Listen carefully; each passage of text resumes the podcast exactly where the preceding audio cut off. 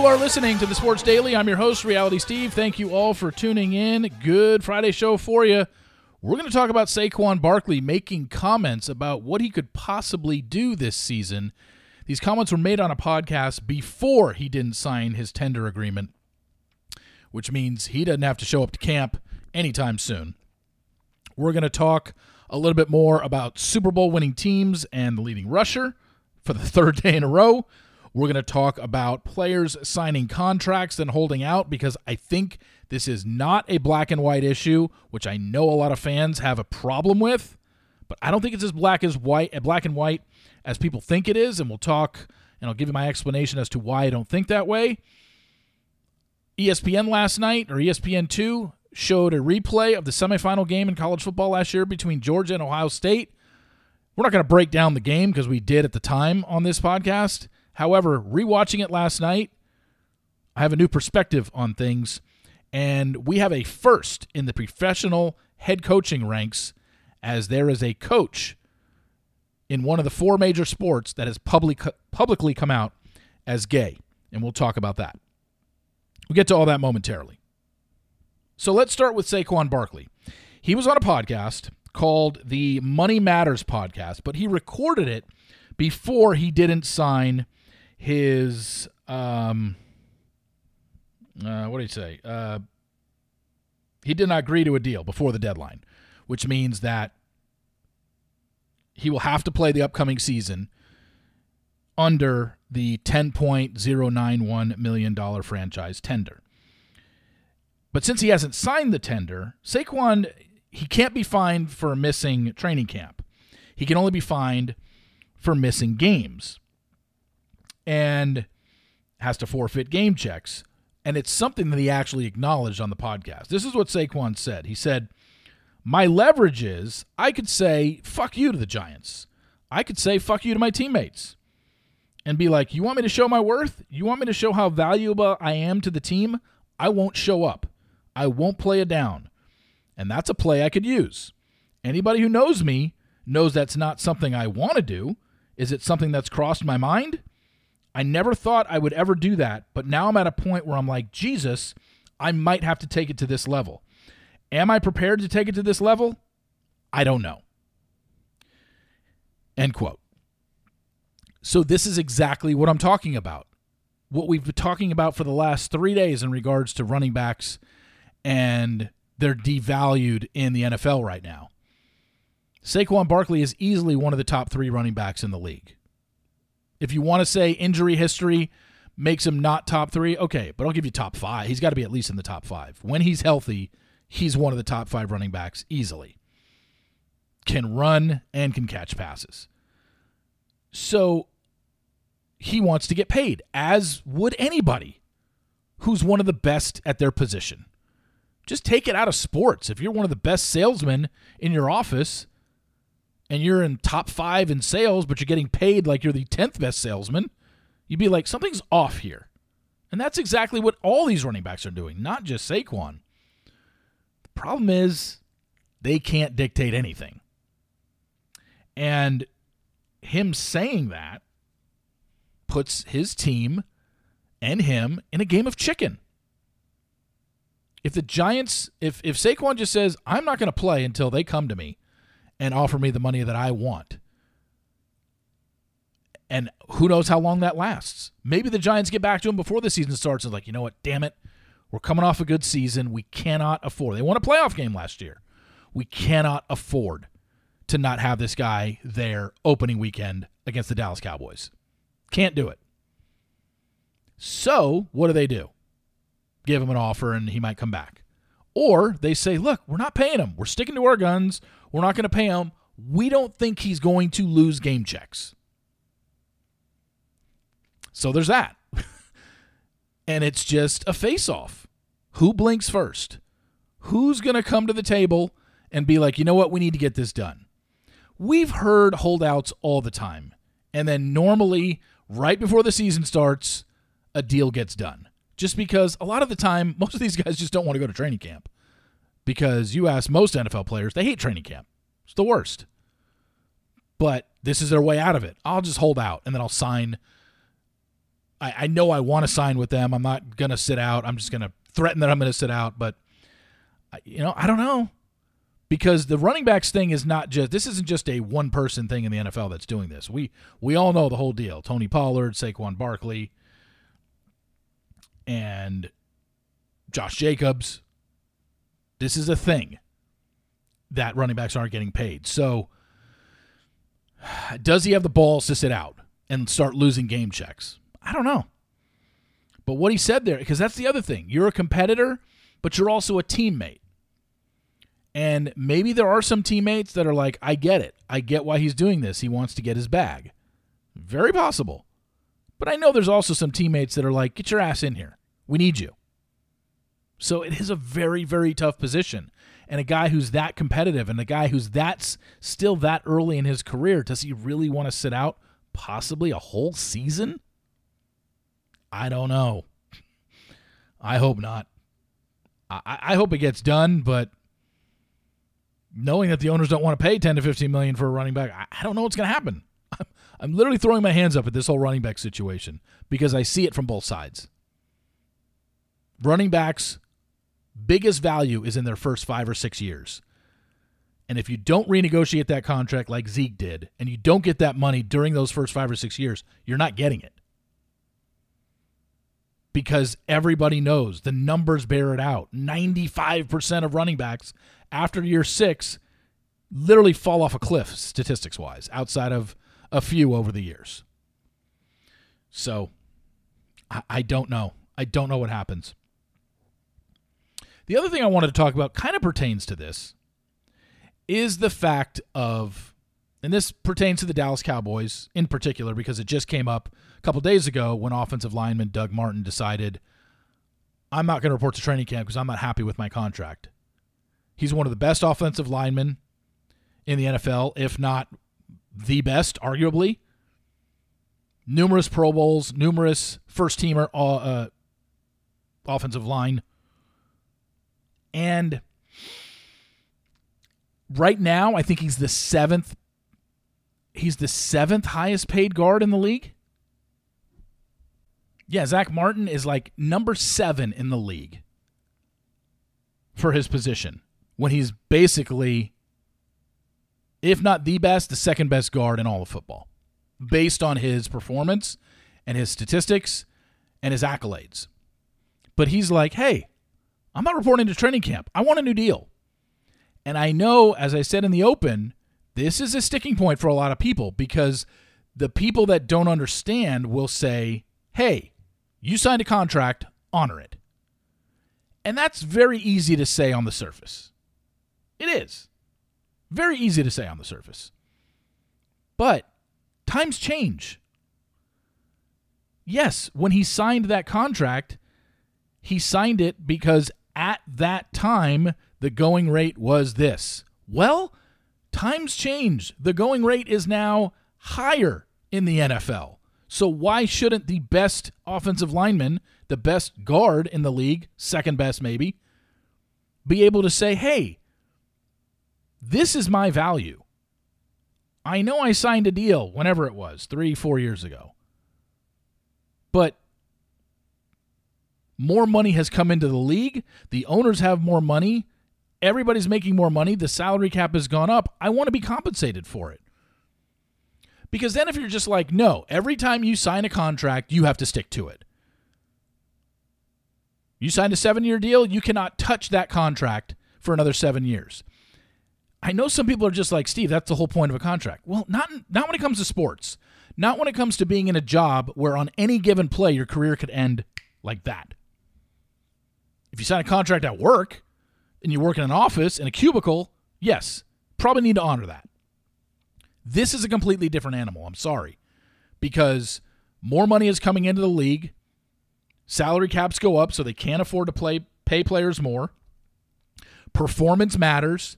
And here's the biggest thing, and this also goes to the running backs who are complaining. Here's the biggest thing.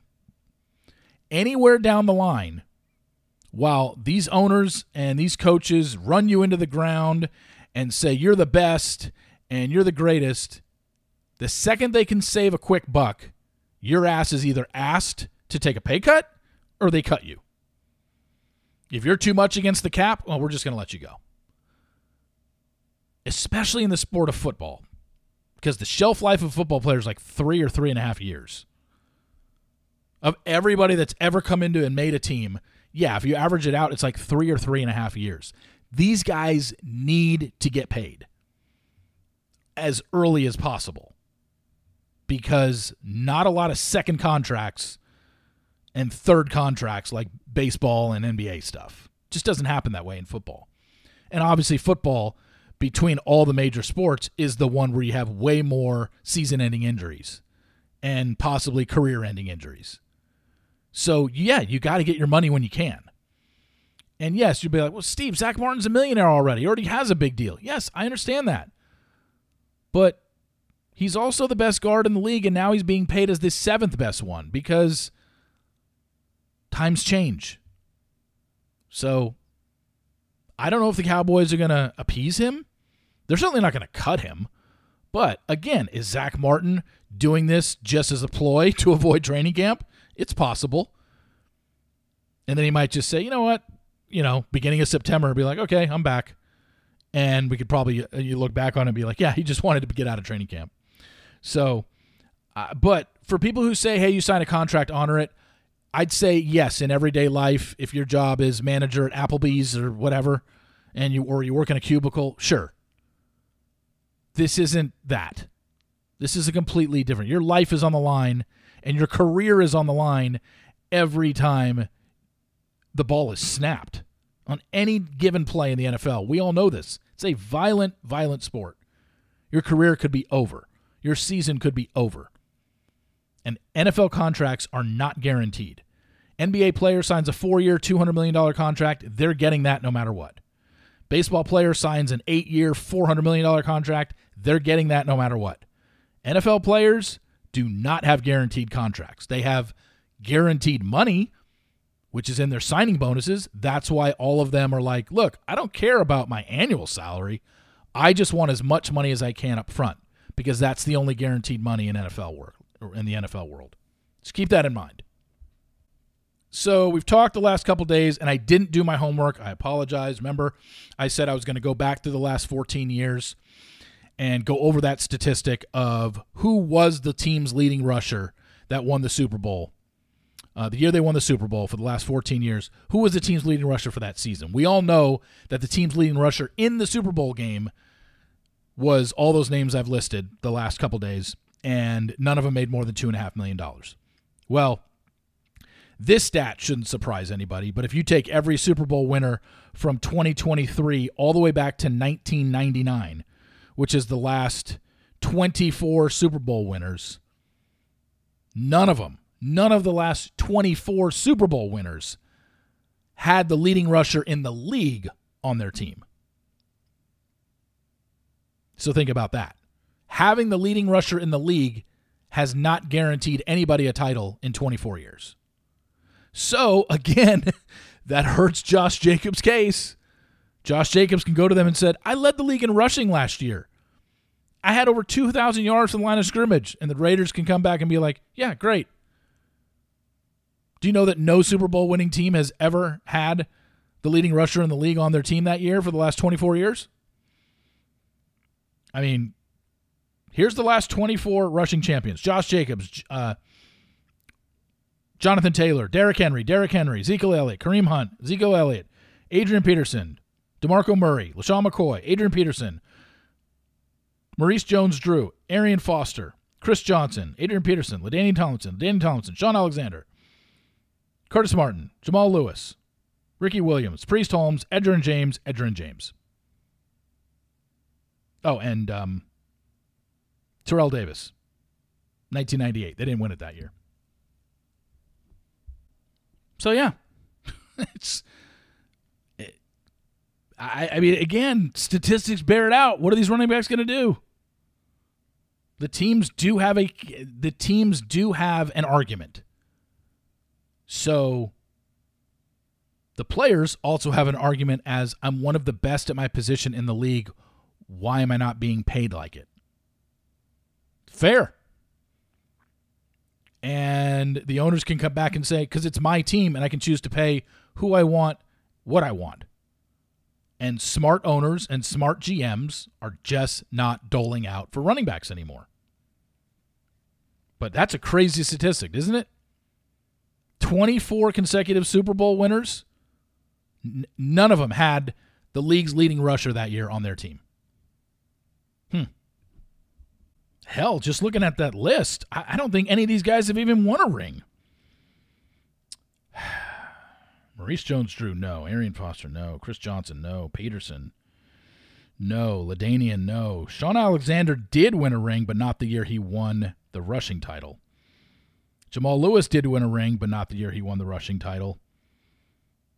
Terrell Davis won a ring, not the year he won the rushing title. So only three of those running backs are even Super Bowl champions. Period.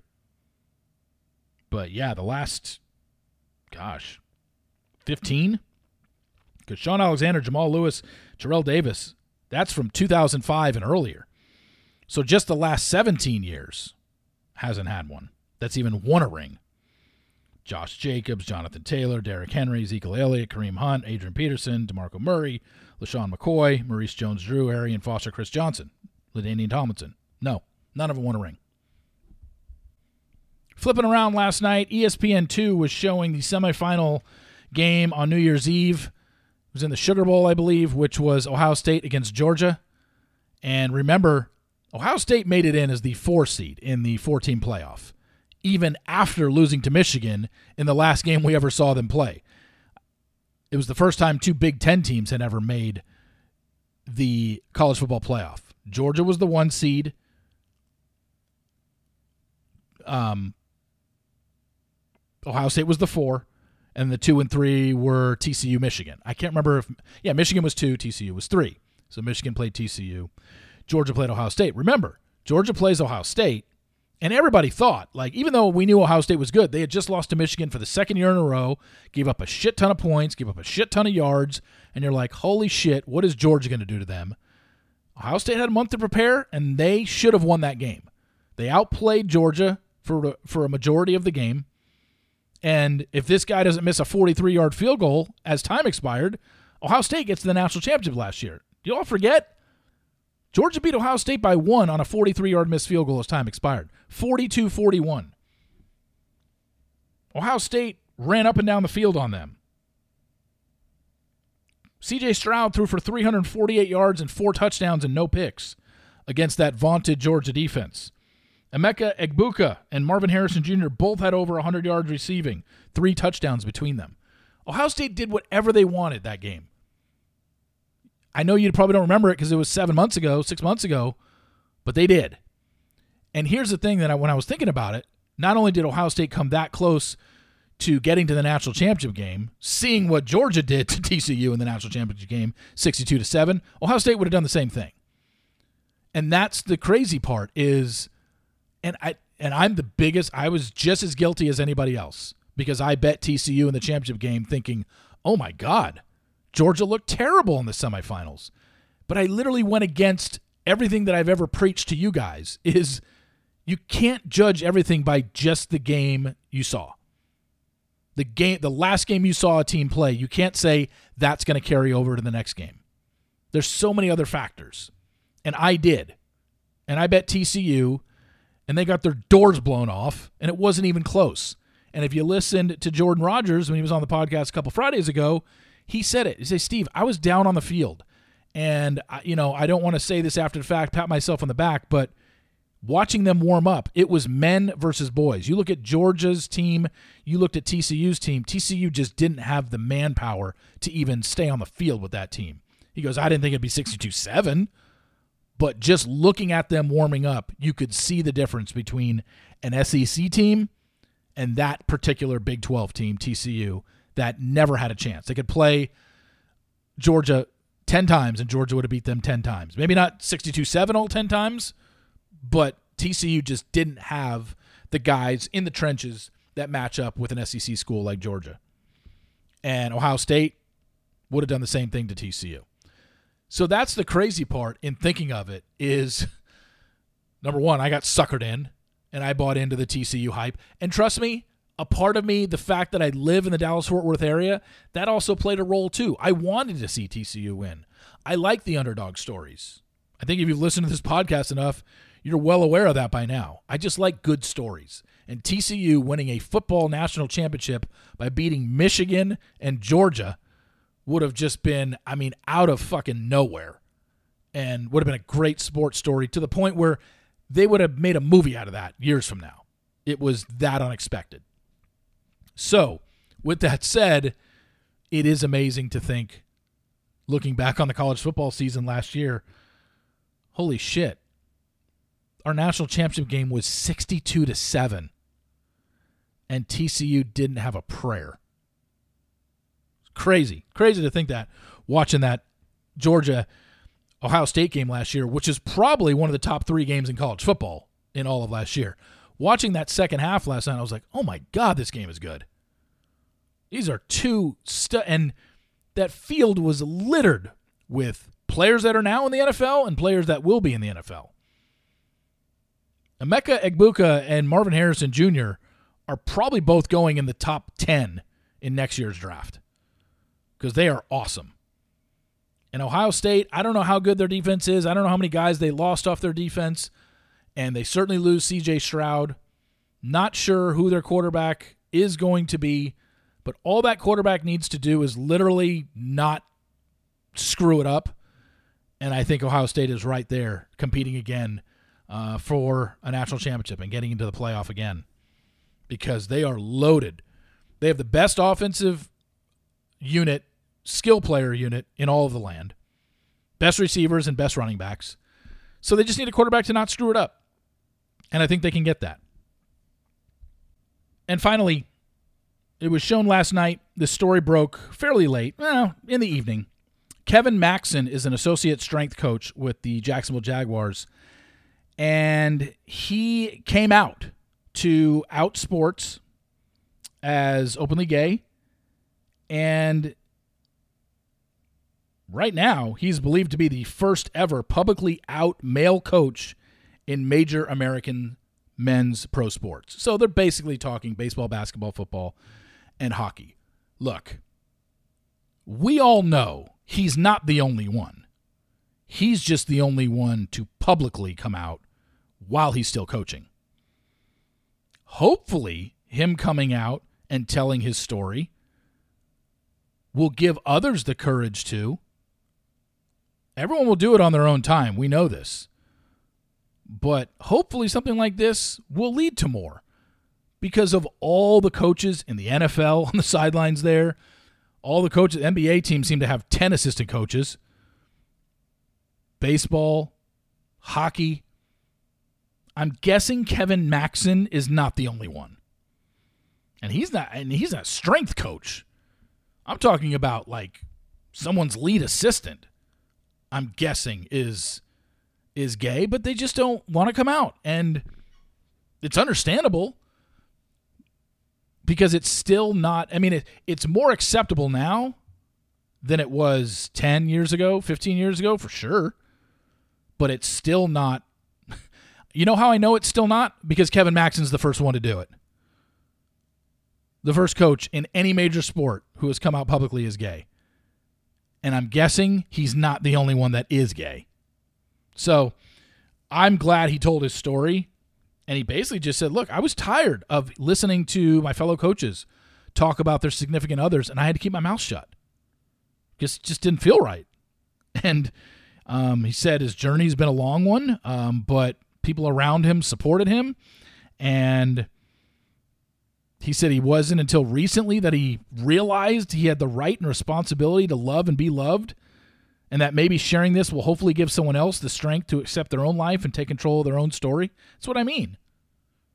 Like, I'm glad he did this because somebody will read the story and somebody will, I mean, this is going to uh, be in the news for a few days. There is some coach that will probably come out as well in the next, I don't know, no, not tomorrow, not next week.